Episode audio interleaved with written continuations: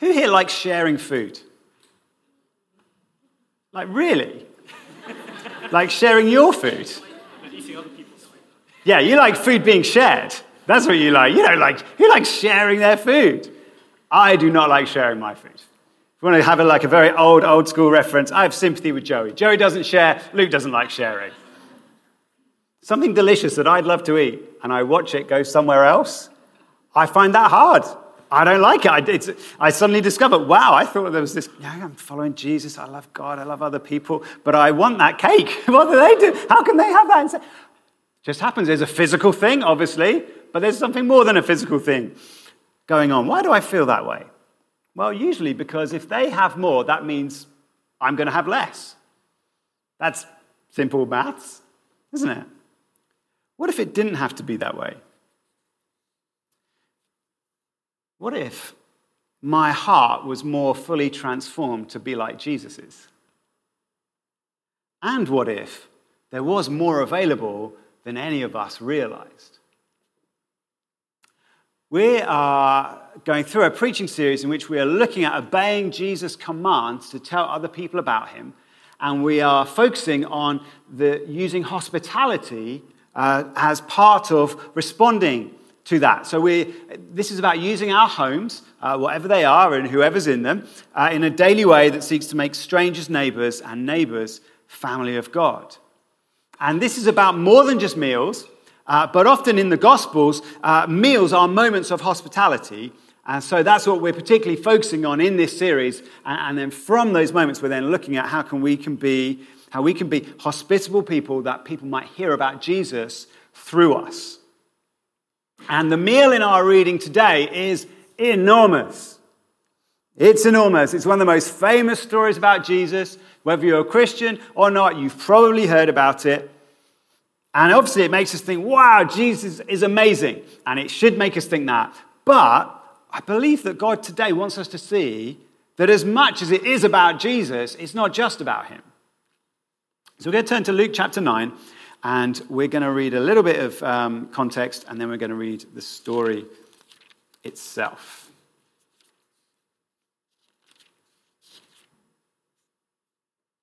So, the start of Luke chapter 9 says, Jesus called the 12 together, these are his closest followers, and he gave them power and authority over all demons and to cure diseases. And he sent them out to proclaim the kingdom of God and to heal. And he said to them, Take nothing for your journey no staff, nor bag, nor bread, nor money. And do not have two tunics with you. Whatever house you enter, stay there, and from there depart. And wherever they do not receive you, when you leave that town, shake off the dust of your feet as a testimony against them. And they departed and went through the villages, preaching the gospel and healing everywhere. Let's get down to verse 10. On their return, the apostles told him all that they had done. And he took them and withdrew apart to a town called Bethsaida. When the crowds learned it, they followed him, and he welcomed them and spoke to them of the kingdom of God and cured those who had need of healing. Now the day began to wear away, and the twelve came and said to him, Send the crowd away to go into the surrounding villages and countryside to find lodging and get provision, for here we are in a desolate place. But he said to them, You give them something to eat. They said, We have no more than five loaves and two fish, unless we're to go and buy food for all these people. For there were about 5,000 men. And he said to his disciples, Have them sit down in groups of about 50 each. And they did so, and had them all sit down. And taking the five loaves and the two fish, he looked up to heaven and said a blessing over them. Then he broke the loaves and gave them to the disciples to set before the crowd. And they all ate and were satisfied, and what was left over was picked up 12 baskets of broken pieces. This is God's word. And what we're going to do today is we're going to go through this story just as we've read it, and we're going to pick up on four things that I think God wants to draw our attention to in it. And it's part of how I think God wants us to have fresh faith and fresh expectation for being a people who share what we've got, that we might be able to share the ultimate thing we've got, which is Jesus. and to do that well and generously and far beyond what we would have expected. So, why don't we ask God to be with us as we do this? Lord, thank you so much for how you've spoken to us today and these stories we've seen and the truth of your word and the fact that you're with us right now by your Holy Spirit. We, as we've said, we welcome you. We, we're listening to you, Lord, wanting to hear from you, wanting to be changed by you, wanting to be led by you. We pray that you'd give us grace to do that together today. Amen. Amen. Now, until chapter 9 in Luke's gospel, Jesus has basically been doing all the work. He is the one who's been preaching. He is the one who's been healing people. He is the one who's been setting people free. And everyone else around him, even his closest followers, are just, they're basically watching. That's their job. Their job is just to go like, oh my goodness, let's remember this and tell it to other people. That's what they're doing. He's doing everything. But something changes here. It says he called the 12 together, gave them power and authority over all demons and to cure diseases, and he sent them out to proclaim the kingdom of God and to heal. So he's beginning to share his mission with others. And so he gives them his power, he gives them his authority, he shares it with them and says to them, Out you go and do this as well. And so they do. They departed, went through the villages, preaching the gospel and healing everywhere. What an amazing moment. What an incredible thing for them to do. He said to them, Right, you guys are going to go and do this now. What you've seen me do, I'm giving you the same power, I'm giving you the same authority. Now you go and do it as well. And they do. So it must imagine, I don't know how they felt when they went out, but as they came back, they were like, I have got some stories to tell. I can't wait to see the others. I can't wait to see Jesus. I can't wait to tell him. Well, I prayed for this person and they were healed. I told someone about you and they believed you. And they all come back and there's the noise of sharing stories and the excitement of it. And they're like, oh my goodness, we are really doing it. This is incredible. And at the same time, they're also probably like, that is the most tiring thing I've ever done in my life. I just went to a place where I didn't know anyone and I started talking about someone they'd never heard of. And then I prayed for people to be, even in the excitement of doing that, that's exhausting. That's a big moment. And Jesus knows this. And so he says, okay, well, let's, let's just go and spend some time together. Let's just go and hang out and rest. He took them and withdrew apart. But the trouble with being near Jesus is that everyone else wants to be near him as well. The crowds learned it and they followed him. This is the first thing I want us to think about interruptions. So, how did, the, how did the disciples feel about this moment? They've had an incredible time. They're now exhausted. Jesus says, okay, let's, let's get some time together. Brilliant. That's the best thing. It's just him and them. He's going to teach them. He's going to encourage them. He's not going to ask them to do anything scary because it's just him and them. You know, they'll be fine. Great. We're going to rest. We're going to have a great time. This is going to be wonderful. I'm really looking forward to it. What are all these people doing? Who are all, the, who are all these people? Where they're, they've seen him. They've seen him, haven't they?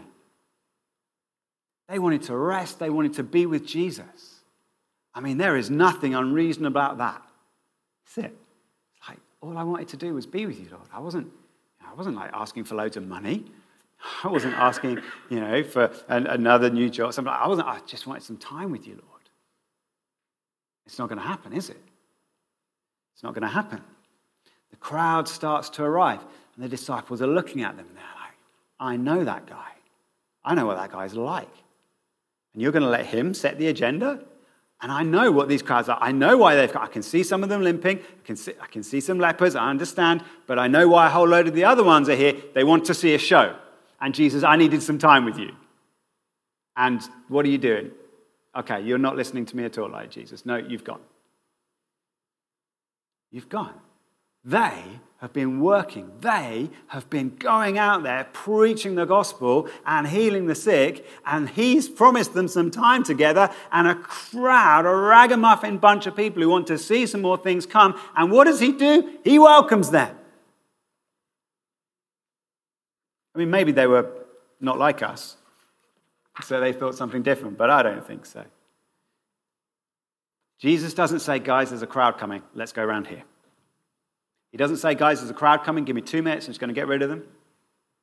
Jesus knows their heart. He doesn't say, guys, I know, I know, I know you want some time with me, so let's just go off together. He doesn't do any of those things. He welcomes them. He welcomes them, which means there is a smile on his face. It means there's light in his eyes. It means his arms are open. He wants the whole crowd to see that he's happy they're here. Now, I've already started pouring out some of my petty sins, so I might as well keep going. I hate being interrupted.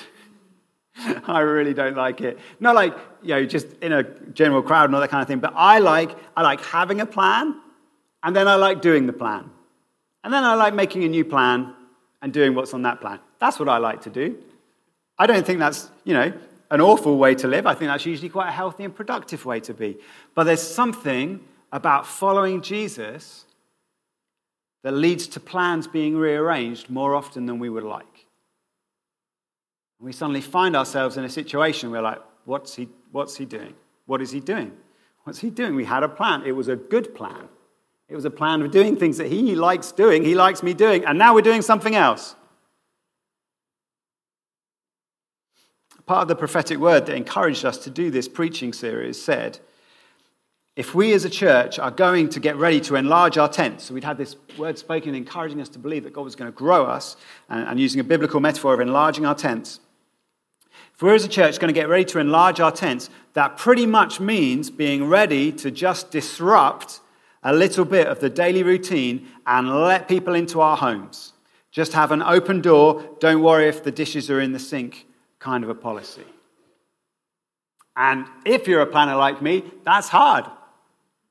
You don't like doing it. You don't have, like, I'm just not ready for that moment. Others of you, you're really creative. So you're like looking for that moment. But you know what? Whether or not you enjoy that happening or not, I feel like most of us at the moment are going through a time in which it's really hard for God just to say, hey, let's go and do this now.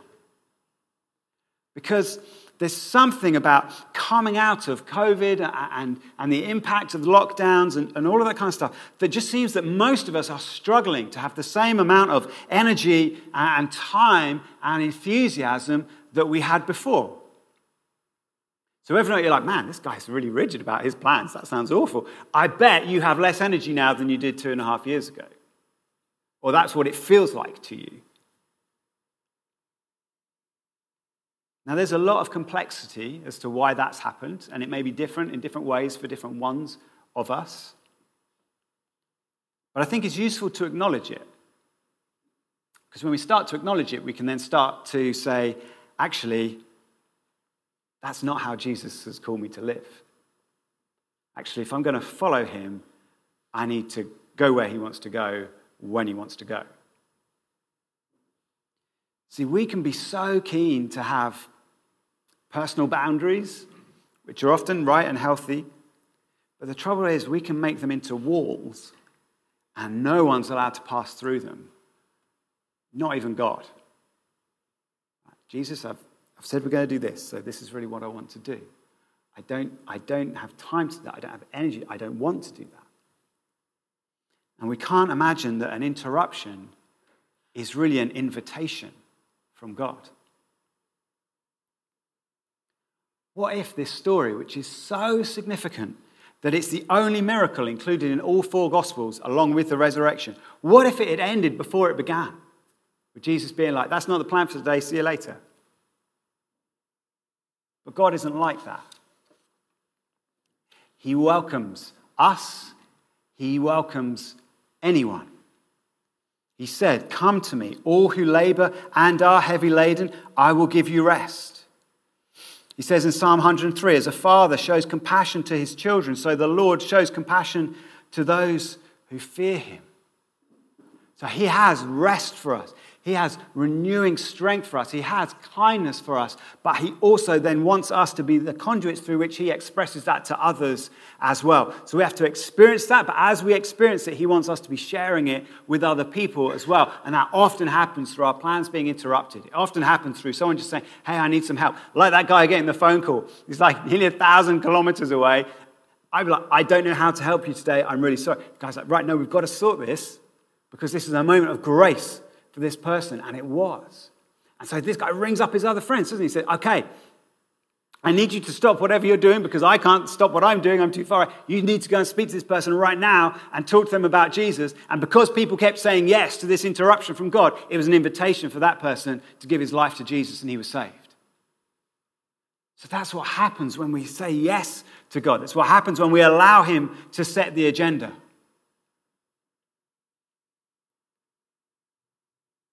Now, if you could give anything to anyone, what would you give them? If you were going to welcome people, you say, oh, I want to welcome people, what should I give them? That's not a hypothetical question for Jesus, because he's got like all the resources in the universe and more. So here's what he gives to the crowd He welcomed them and spoke to them of the kingdom of God and cured those who had need of healing. So he shares with them the love of God and the truth of God and the power of God and he's teaching them. He's telling them stories that they understand and that make them laugh. He's showing them what God's word really means. He's showing them that what God's word really means is actually it's all about him. He is challenging them. He's saying there's a whole new way of life you need to live, which is putting God at the heart of everything. And so he's doing a lot of that. And as he's doing that, and probably before and during and afterwards, people are coming close to get healed because they see someone else get healed or they've heard that he's healed other people, and so they come to him. I'm going to guess not in an orderly queue. I'm going to guess there was a slight sense of a rabble about it in one way or another. The bolder ones come first, and then others are like, wow, this is really, it's really happening. It's really, I could come too. Maybe it just takes some of them longer to get there because of what they are currently suffering with. Even if the healings are instant, there's no conveyor belt involved here. Jesus said, Who are you? How can I help you? What do you need? They discover that he actually does want to talk to them. And so they talk to him back, and then he heals them in some wonderful way or other. And you know, how do they respond? I mean, some of them, we know from other stories in the Gospel, some of them will have been like, Thank you so much, I'm off.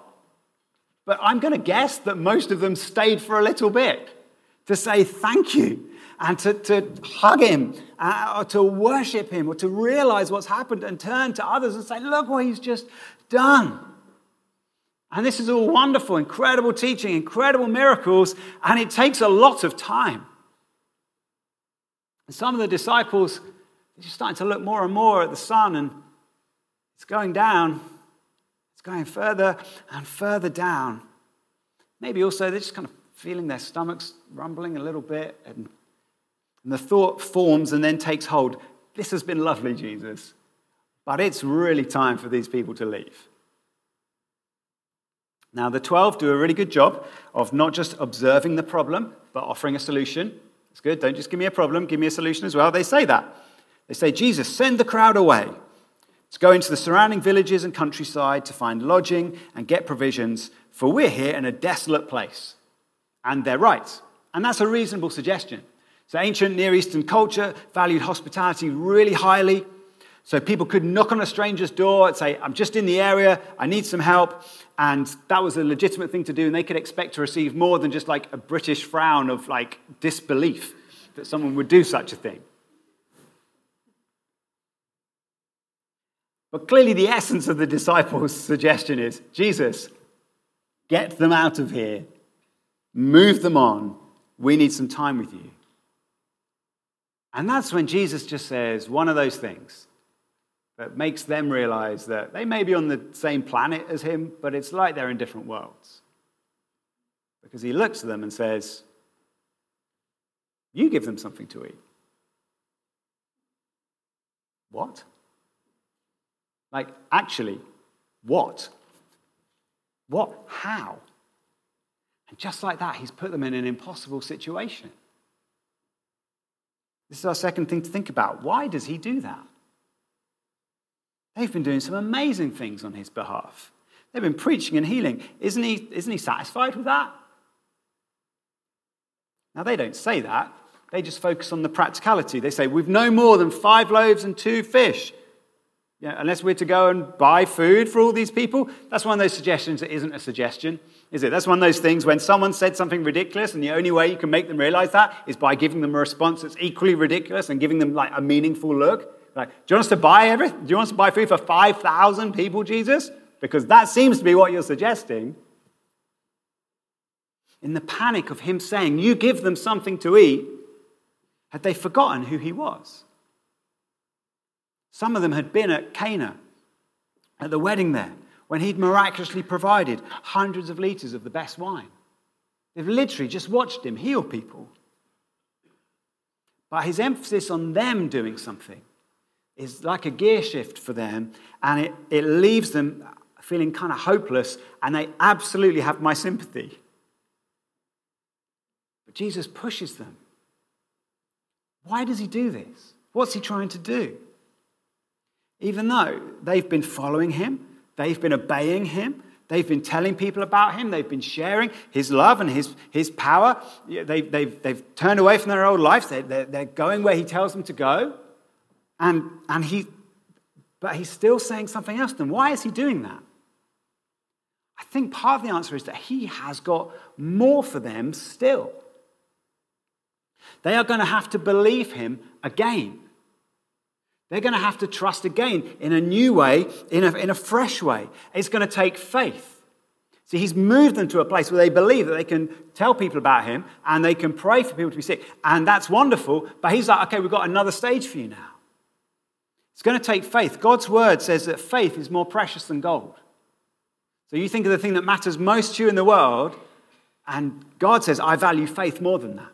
I value you trusting me more than that. God always wants us to be living by faith. And what can happen is we can, we can get to a point where we've learned to trust Him for huge areas of our life. Maybe like, I don't know, finance, or, or telling people about Jesus, or, or seeing spiritual gifts happen. And we can be like, great, God has brought me into this place. I've got faith for this now. That's wonderful. There's some other things. I'm not quite there yet, but I'm here with this, and that's good. And that is good. But actually, in His love for you and His desire that He be glorified, God wants to bring you through on some of those other things as well. God wants us to be living by faith, not just coasting along on what He's done before, not just living a life that can be totally explained without reference to Him. If everything that we're doing and everything about us, people who are like us are like, yeah, I get that. Yeah, that's, yeah, we're like that. And they don't have God in their life, and we do. Something is, something's missing. And what's missing is probably faith. Faith for this kind of moment. I don't know, you kind of feel that. If you, feel, if you do you want to be in that moment? Do you want to be there when Jesus says, You give them something to eat? We've been showing videos over the past few weeks and the ones that we saw today about people from Kings who are learning uh, to tell people about Jesus, who are planting churches. And all of them talk about feeling inadequate, unsure, scared, unable to do what God's called them to do. All of the videos have that in some way or other. They're saying, I don't know how to do this, and then I try and do it. And that's, that's part of what faith is it's about trusting Him, believing in Him, and then acting. One of my, we had Terry Virgo here last week. One of my favorite quotes from him is that God doesn't despise your weakness, but He can't bless your unbelief. Doesn't despise your weakness, but He can't bless your unbelief. So if you bring faith, if you say, I believe you, He can do all sorts of things. So when we find ourselves in a situation that seems impossible and we're tempted to give up or not even start, God is saying to us, No, I want you to believe me. And that's what happens in this story. Isn't just that something wonderful happens, there's more to it than that. Think about the situation. So there's a large crowd of people, and they have gathered around the presence of God. That's Jesus. Large crowd around the presence of God, and they're in a kind of desolate place, kind of wilderness. Now, that might make your memory, ah, that sounds vaguely familiar. Large crowd around the presence of God in a kind of wilderness. Might, you might think you know what they're talking about. If you're a Jew, you know exactly what that is. That is Moses and the people of Israel wandering in the wilderness where they were fed every day by God with manna, bread from heaven. And actually, there's another Old Testament story. In 2 Kings chapter 4, we're told a man came bringing Elisha the prophet 20 loaves of barley, same type of bread as in this story actually, and fresh ears of grain in his sack. And Elisha said, Give to the men that they may eat. But his servant said, How can I set before how can I set this before a hundred men? Because the loaves would have been like a small, you know, a small bunch. They've got 20 loaves, 100 men. The servant's like, that's never going to work. Elisha repeated, Give them to the men that they may eat, for thus says the Lord, they shall eat and have some left. And so he set it before them, and they ate and had some left, according to the word of the Lord. Now, the disciples, they were Jews. They would have known these stories really well. And now Jesus is saying to them, You give them something to eat. And yeah, again, he's probably looking at them and they're like, oh, I know this look. And I still haven't really figured it out. But I know that something's going to happen. What he's telling them to do is to put their faith in him and who he is and then act. Great uh, hero of faith the last century or so, a man called Brother Andrew, who died just very recently did incredible things for God. And uh, as I was reading about, just reading one of his obituaries, he had this quote. He said, That's the excitement in obedience, finding out later what God had in mind. Amazing? We obey. We don't know yet. We obey, and then we find out what God had in mind. God wants to do more in us than we would ask or think or imagine. That's what he wants to do. Maybe there's a new thing that he's asking you to step out into or maybe it's simply it's an old thing that you've tried before maybe it used to work hasn't worked any recently or something there's just a sense of you need to go again something and god's saying today i'm asking you to do it maybe for the first time maybe for the umpteenth time but he's asking you to believe him that as you he's like i'm not going to tell you what's going to happen i'm not going to tell you yet let's let's go let's see let you see what happens. Now, we know what's going to happen in this story because we've read to the end. And some of us will have heard it many, many, many times. And because we know what's going to happen, we maybe don't feel the tension in the middle of it. That sense of what are they going to do? And we might not also notice what Jesus does in this. And that's the third thing I want us to look at. Just listen again. Focus on what Jesus gets the disciples to do. So we aren't told how the bread and fish were literally multiplied. Jesus, uh, Luke, sorry, wants us to listen about something else. He said to the disciples, Have them sit down in groups of about 50 each, and they did so, and had them all sit down. And taking the five loaves and the two fish, he looked up to heaven, said a blessing over them, then he broke the loaves, gave them to the disciples to set before the crowd. And they all ate and were satisfied, and what was left over was picked up 12 baskets of broken pieces. Clearly, Jesus does the miracle. Clearly, he is the presence of God there. He is the one doing it, but he doesn't do it alone. He does it through the 12. He doesn't say, guys, watch this. He says, guys, come on, let's do this. They could not have done it without him, but he didn't want to do it without them. That is the heart of God for, I think, a huge part of discipleship. God's like, I want to do things with you, I want to do things through you. They're impossible things for you, not for me. But I want to do them with you. We're taken past our natural limits. I, I don't know how to do this. I don't know what I don't know what to do. I don't know how to do it. I'm going to have to trust God. And that's God's like, yes, that's where I wanted you to be. That's why I've been bringing to you, this, you to this place that you would trust me. And then when you're trusting in God, then you work with Him. And He loves that.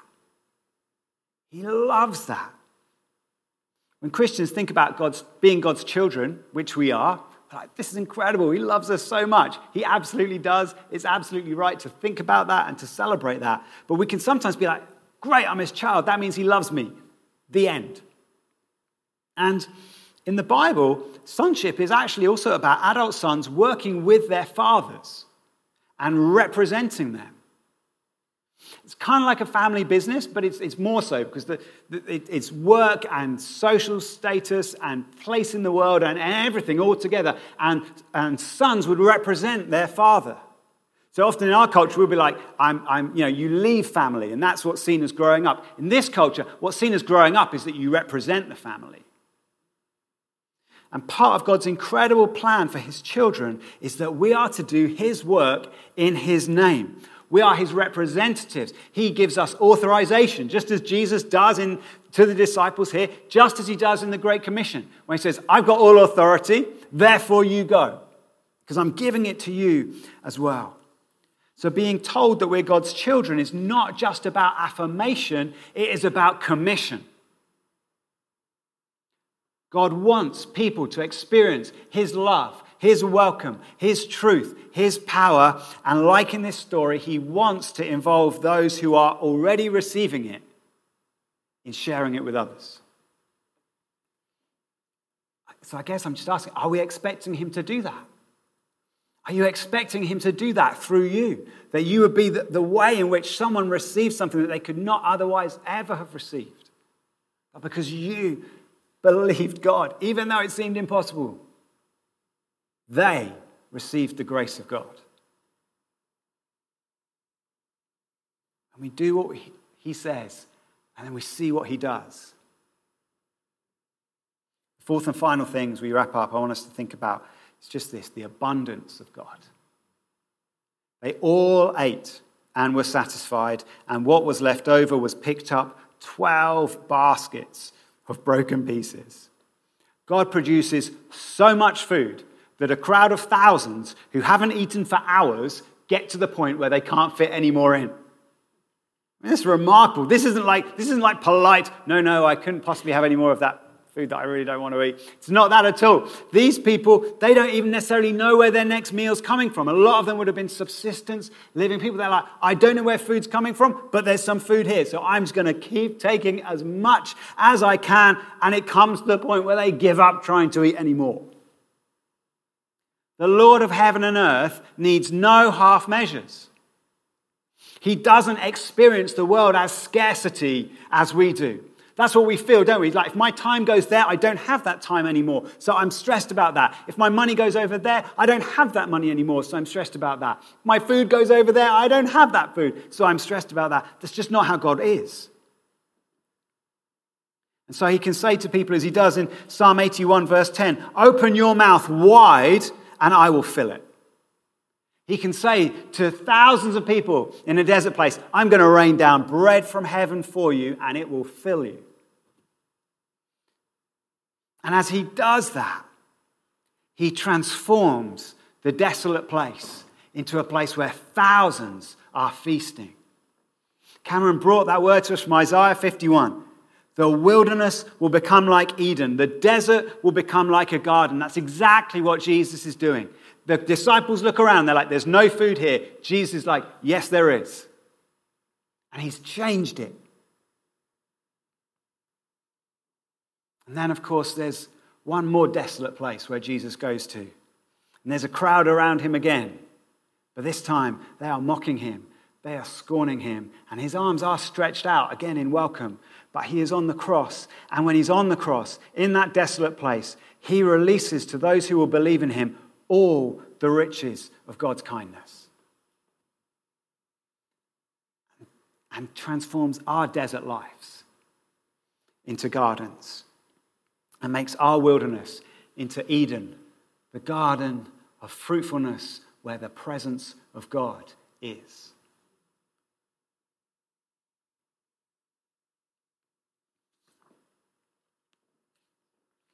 When we allow Him to interrupt our plans. And when we believe Him and work with Him, even though we're not quite sure what it is that He's doing, we will experience an abundance.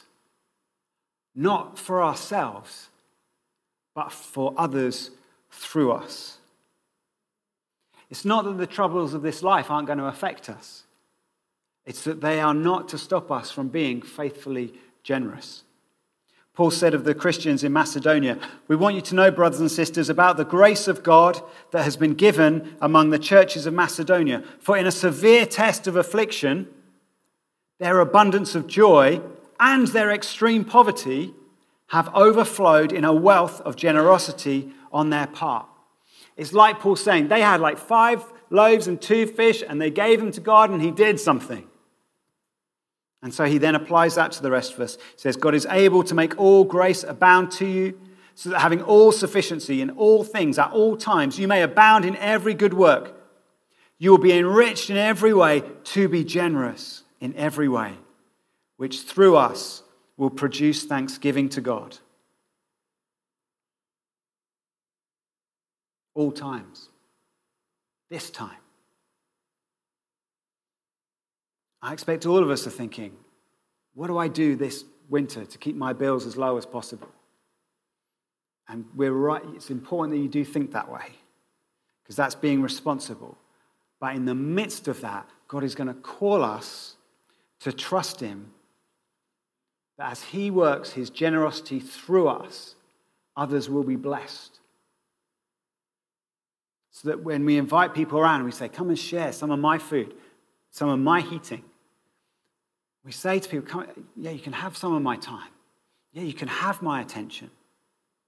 I need to, because I've got things to share with you about Jesus.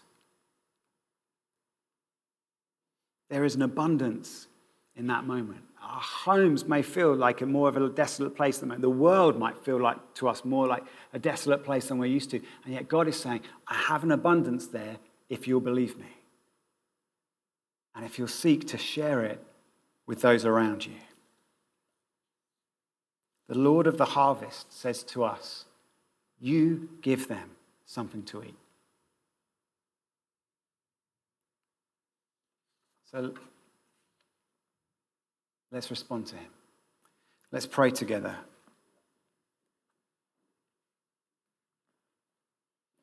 Let's just bring our attention to Jesus as he's just reminded us of how great and how good and how wonderful he is. And he's reminded us that he has welcomed us with love and truth and power. He welcomed us, he smiled as we came to him as sinners. If you're a Christian, that's true for you. He taught you about himself and he transformed your life and he may have healed you. He may have totally changed your circumstances. And he's done that and he wants to do that now to others, for others, through you. And so it's okay to just confess your selfishness. It's not okay that you're selfish, but it's, it, he knows. So you can just say, Lord, I, I don't like being interrupted. Or you can confess your fear. Lord, I, I don't know what might happen if I trust you on that. Or you can confess your lack. Say, I don't think I've got anywhere near enough to do what I think you're asking me to do. It's okay to bring those things to Him, but that's where we need to leave them. And so now, Holy Spirit, I just want to ask for a gift of faith to fall on all of us who want to obey you. A fresh faith, a fresh believing, and a confidence in you in you, Lord God. Just come to each heart saying, I, I, really want to, I really want to follow him. I really want to believe him. Just receive now an encouragement from God. As you go and do that, still not necessarily knowing what he's going to do, he is going to do something. He is going to do something. Let's say yes to working with him, uh, sharing his goodness with others. As we do that, we will see Him do wonderful things. If that's what you want to do, if that's how you want to live your life, just want to encourage you just to say, Yes, Lord. Amen. Amen.